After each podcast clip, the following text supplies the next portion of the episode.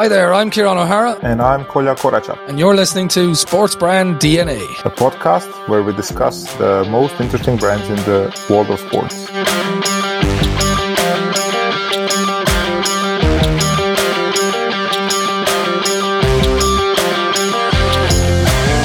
Guess we better start with why are we looking at sports branding, design, marketing so closely, and why would a Croat and an Irishman do that? Well, I guess it's probably because we're both passionate about that and we both work in related areas. I'm in design and marketing and brand development in sports, and you are in sports broadcasting and journalism, including teaching.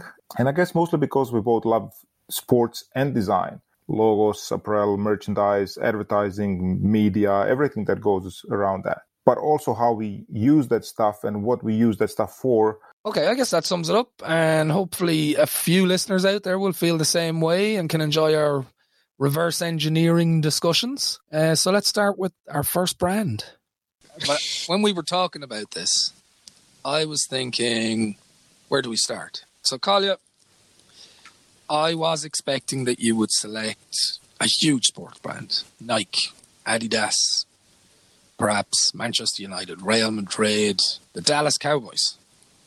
And you chose? I chose AS Roma. But maybe in five years' time, we're going to say, I chose a big brand because what they're doing right now, they're building a really, really big brand. Uh, not on the pitch, maybe on the pitch as well, but we're talking about marketing and uh, all the other cultural aspects about the club. But there was really three reasons why I chose AS Roma as a designer. I really respect the uh, logo that they had before in from 78, which is called Lupetto.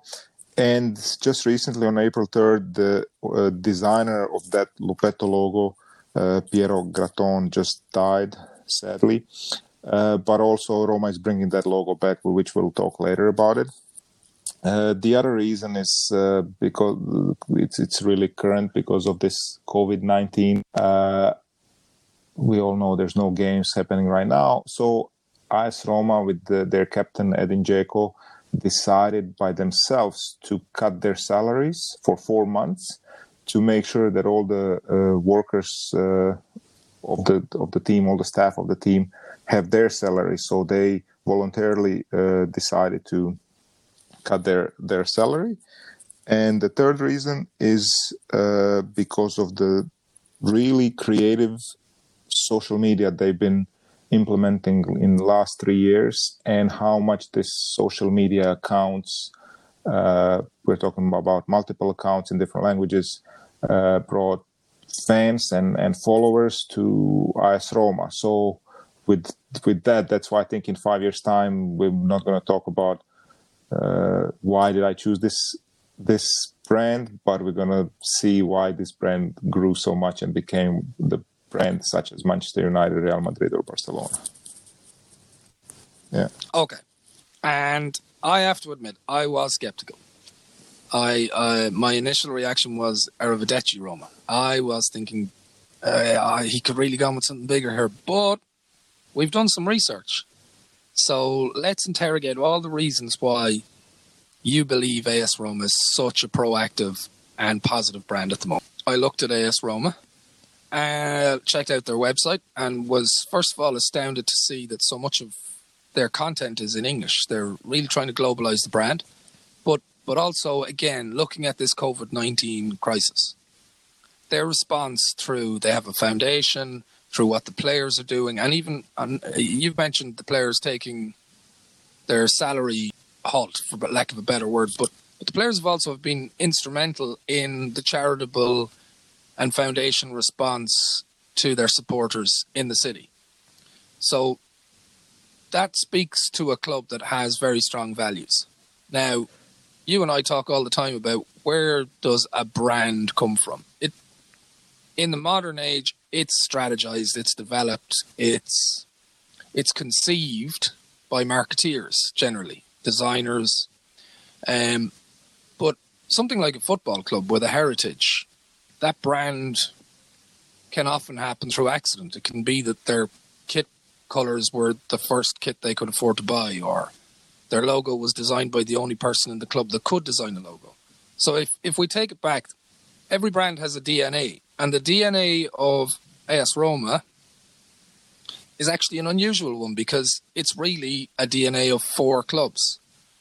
It was founded in 1927 by the amalgamation of three Roman clubs Roman FC, Alba Audace, and Fortitudo Pro Roma. And one of those was just the year before foundation had been amalgamated by order of the fascist regime, that being Alba Audace. So Roma was founded in response to kind of northern supremacy in Italian football. We had big clubs in the north of Italy, Milano, Internazionale, um, Juve, obviously. And this was an attempt to unite all of the Roman clubs to challenge that northern authority. And incidentally, the only club that opted out of that amalgamation was now their biggest la- rivals, SS Lazio. So if we look at that, what did they take from each of those component parts? Now, the colours. The colours are really interesting, aren't they? Yes, especially how they call those colours and what we think about uh, what we would call those colours now. I, I would look at that and say that's maybe burgundy and gold, but it's Yes. actually it's it's much more historical. It's it's a Tyrian purple, and it comes from the history of the Roman Empire. So the colors reflect Roman grandeur, Roman greatness, but actually they come from one of the three clubs, Roman FC. That was their colors. That's what they retained. Alba Audace and Fortitudo Pro Roma both had the Lupetto in their logo. So that's what was retained from their DNA. And that that's one of the most fascinating facts. And I and I know for you, your big interest is design. And let's let's get on to the Lupetto. Like Yeah, what let's is, what is the story of that logo? just for a non-Italian speakers, Lupetto is uh, basically wolf or a small wolf. Lupo is wolf, Lupetto is wolf. So that's the that's why they call it Lupetto, and uh, because of Romul and Remul, that's why you know, and those two clubs, that's why the Lupetto is the main symbol of uh, AS Roma now. So uh, that symbol has been there since their beginning, but. Uh, what if we if we just jump start to 1978 when designer that recently died, Piero Gratton, designed this uh, Lupetto. It was together. He was together with uh, Gaetano Anzalone, which was at that time president. Uh, they were kind of revolutionary, revolutionizing the, the let's call that marketing of of football club because at that time not too many teams have any kind of badge on the shirts. They just played played in the shirts with in different colors, but they decided to put a badge on the shirt, and that was that Lupetto, which is really simple uh, graphic image of of Wolf, two dimensional, nothing fancy. Uh, and the idea was also that they start selling shirts. At that time in '78, nobody was selling shirts. It was you, they were selling Roma was selling players at that time to to make make a living. So they were trying to be proactive and and innovative, forward thinking club and try to sell shirts so that Lupetto helped to sell the shirts. At the same time, this Piero Gratton, which was called Italian Walt Disney because he designed for Rai, the national TV, and and he also was in sport designing for Euro 80 uh, championship for Pescara, Bari. Even he designed one logo for Lazio. Uh, but he was also the guy that designed the popsicle jersey at the, that year, which is all red jersey and on top has like orange and yellow stripes. But for a long time it was rumor, but now we already know uh, it's they're reviving it for 2021, and we'll see it uh, on the pitch uh, soon. To me, fascinating fact is that if you go to uh, shops of any sports club, you're going to see their main logo dominate. But for AS Roma, this Lupetto uh, is coming back as a retro gear, but it has probably 50 50% of official Roma logo and Lupetto logo, logo on their uh, on their shop in, in their merchandise. Okay, so let, let's but let's bring it back to the beginnings of the Lupetto. So the logo you're describing is the one that we we all know from the 70s, 80s, perhaps into the 90s when it comes to Roma. It's that single wolf logo. With in, in a circular shape, yeah, in red and or purplish burgundy and gold circle shape, and Lupetto, black Lupetto in the middle. But but the significance of using the Lupetto at all stages. So even if we come back to the logo that they now use is very similar to the foundation logo in 1927, which is the wolf with Romulus and Remus. Yes. And and that links directly to the city of Rome. That is the foundation myth of the city of Rome. So at all stages, by design or accident, in the history of AS Roma, they have connected themselves to the formation of the city and being linked intrinsically with the city. That's significant because the club that chose not to amalgamate, SS Lazio, are really a regional club, whereas so they, they, they represent the whole region of Lazio. But Roma are the city club. And it's a huge part of it that they've always connected in symbology. So through the Lupetto, through the, Ro- the Roman colours, they've connected directly to the city population. So now, the things that you've been really impressed by laterally, and I hadn't noticed until you mentioned it, is Roma's use of social media. And and we should provide a context here because it's been revolutionized in recent years, but the club has changed ownership in recent years. It was uh, divested by the Sensi family, who had been involved for generations, and bought by a group from Boston. That Boston group included the president, now ex president of the club, James Pallotta. More of that anon. His predecessor as president was also part of the group, a man called Thomas Di Benedetto, and he was also involved with Fenway Sports Group, which has interests in the Boston Red Sox and Liverpool, among many others, while Pallotta is the owner of the Boston Celtics. So they bring a lot of that US marketing experience, and you think they made one singular appointment that has changed uh, their social media? Who will now obviously become even more important, you would think, as the club has now been sold to another American owner, Dan Friedkin, for over half a billion dollars. Yes, they brought a guy named uh, Paul Rogers from Liverpool FC, and he is in charge of uh, whole social media. And that was three years ago, so in 2017. And if he he's changing the the structure of the of how we see social media, and he's uh, changing relationship with with audience. Uh, I mean, when you go to all those social media uh, seminars, they tell you what to do and everything. But what he's doing is is something that uh, many are calling it weird. So you wouldn't want to call your social media weird, but I, let's go to the to the few samples just so you see how weird this this is. But in the other hand, it's totally different than monotone uh, tone of voice of other teams that are just saying, "Here's the full time score. Here's uh, you know just day to day what's happening. Here's the photo from training ground."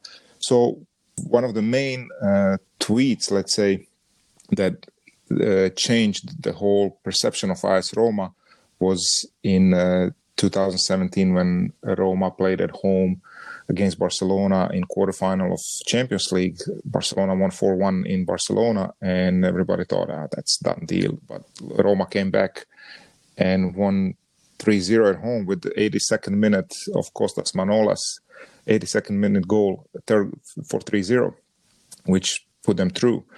And uh, AS Roma official uh, tweeted I can't even pronounce that because that's just banging on a keyboard.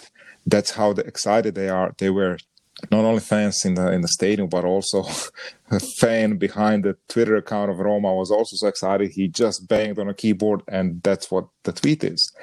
Uh, why is this so important? Because this tweet, three hundred twenty thousand uh, likes and one hundred eighty thousand retweets and this account has only 1.6 million followers, while the other three semifinalists uh, have all together in in in their final uh, final tweets they had 52,000 likes and 25,000 retweets, but they have 42 million followers altogether. So this is when a lot of non-AS Roma fans became Roma fans, or if Paul Rogers is saying, I don't want someone who's supporting uh, Manchester City or Barcelona uh, to become AS Roma, he's probably not going to become AS Roma fan. But I want him to be to have AS Roma as the, their Italian favorite team. So that's what he's doing with this uh, social media, and it's working really well.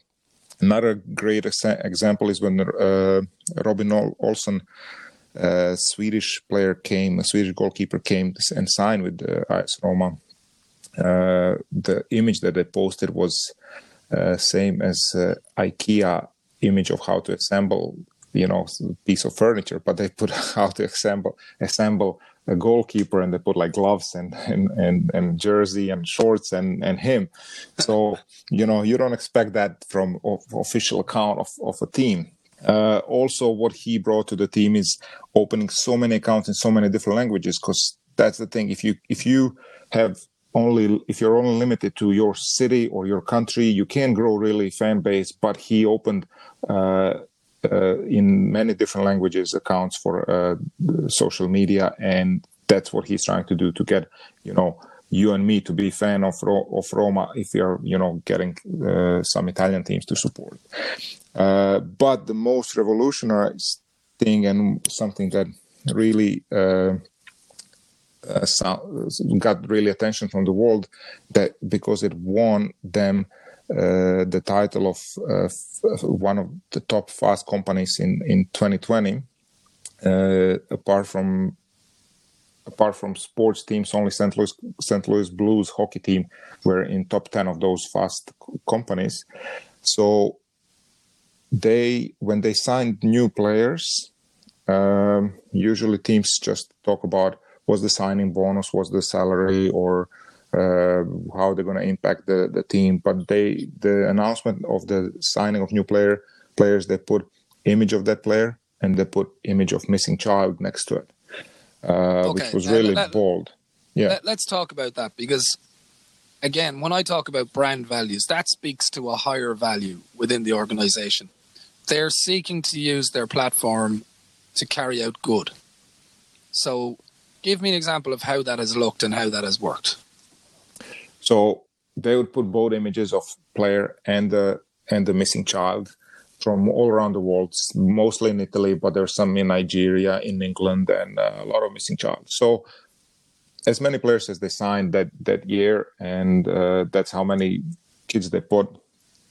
And the interesting thing is, nobody knew if it's going to work. But up till now, six kids been, been found because of this tweets or social media post of AS Roma, which is, I mean, even one would be a lot, but they found six kids. So, uh, you know, it's the conversation that they talk about uh, signing football players, but then it brings such a different different narrative and different story and something that helps you know society I, I think I think every major club in the world should do this. And possibly the one thing that might be preventing some of them from doing it is because they would be seen to be copying Roma. But if you're going to copy something, this is the kind of good that you should take from it. I think they have to be credited for that.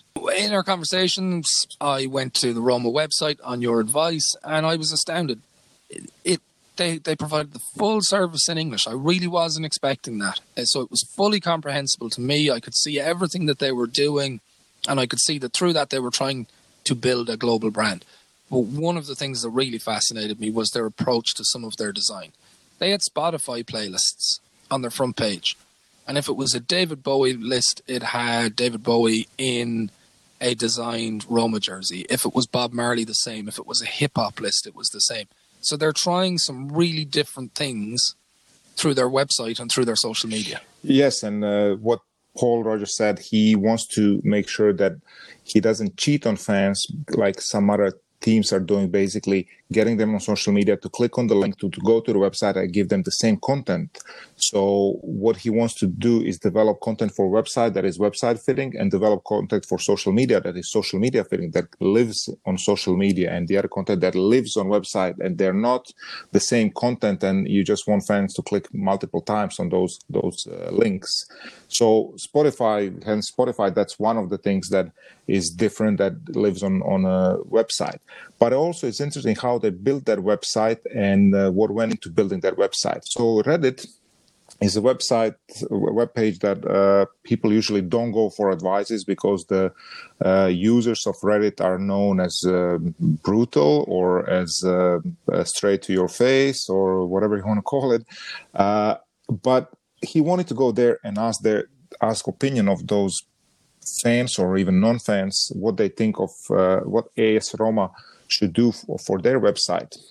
he wanted opinion of uh, regular people to see uh, what would they do, and he expected maybe answers like uh, your for-profit company, you know, pay us to do this, but no, he found actually uh, really useful answers that. It it helped that he went there openly and said what he wanted and how they're building new new communication with the fans and it worked so the feedback that he got from reddit he included in, in implementing into the website and that's why the website now is not just uh, second fiddle to social media, but it's also a page that you go for for new content and for extra content that you that you crave. So, so Paul Rogers and his team have been one of the most disruptive influences in sports media marketing of late. One of the club's legacies has always been that it, it struggled to generate profit. Its biggest rivals were in the industrial north. Um, they seem to have endless amounts of uh, financial resources, human resources, whatever they required to achieve. Roma's history has been that they struggle to make profit. One of the things that's very obvious from their current leadership is that they are trying to establish it as a global brand. You've given examples. But I think the biggest manifestation of them trying to become a global brand is also in them connecting to the history of the city. They're about to build a new stadium, the Stadio della Roma. It's designed by Dan Meis, um, an American architect, American sports architect, brilliant architect, but it's it's inspired by the Colosseum and it's going to form the part of a precinct of many other sports and entertainment and hospitality businesses that ultimately will help make the club profitable. Also, its location. It's going to be near the airport.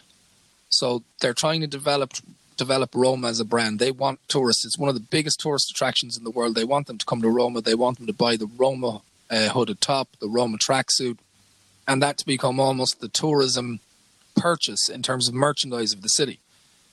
But when you see the design of the stadium, um, and you only had your first look last week, what did it say to you?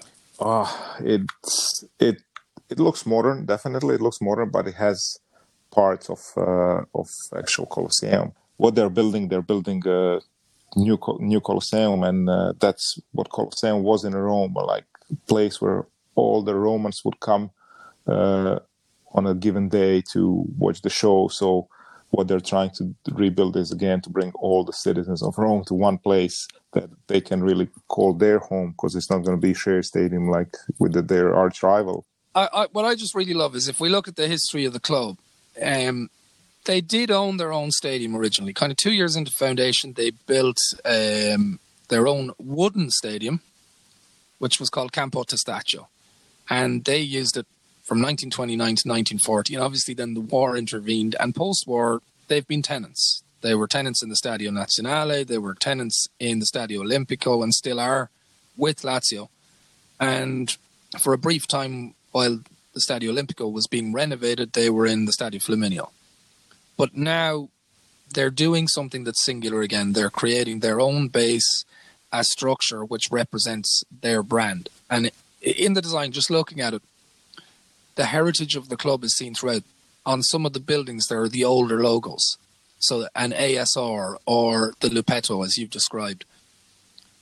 But it's the stadium itself. I mean, to recreate the Colosseum in the manner that they're hoping to, right down to if you look at the sections in the stands, they're they're in Roman numerals. It's not, you know, Tribune one, two, three, or section A, B, C, D.